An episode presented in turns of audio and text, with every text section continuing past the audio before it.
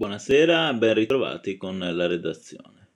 È scomparsa all'età di novantotto anni Lisetta Carmi, tra le più importanti fotografe italiane. Fu Leo Levi, il grande musicologo, a distradarla verso quest'arte durante un viaggio in Puglia, il cui obiettivo era quello di registrare melodie e canti della tradizione ebraica. Con l'occasione Carmi acquistò la sua prima macchina fotografica ed ebbe un doppio innamoramento verso quell'oggetto e le sue infinite potenzialità, ma anche verso la Puglia, dove viveva ormai da molti anni.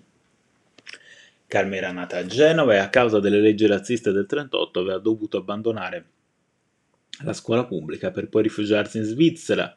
Alla fine della guerra si era diplomata al Conservatorio di Milano come pianista, aveva intrapreso con successo una serie di concerti in Italia e all'estero. La carriera di fotografa iniziata nella sua Genova avrebbe portato a molte esperienze significative, tra cui due viaggi per documentare la realtà di Israele, svolti negli anni sessanta, da poco ripercorsi in una suggestiva mostra ospitata nei locali della comunità ebraica di Casale Monferrato.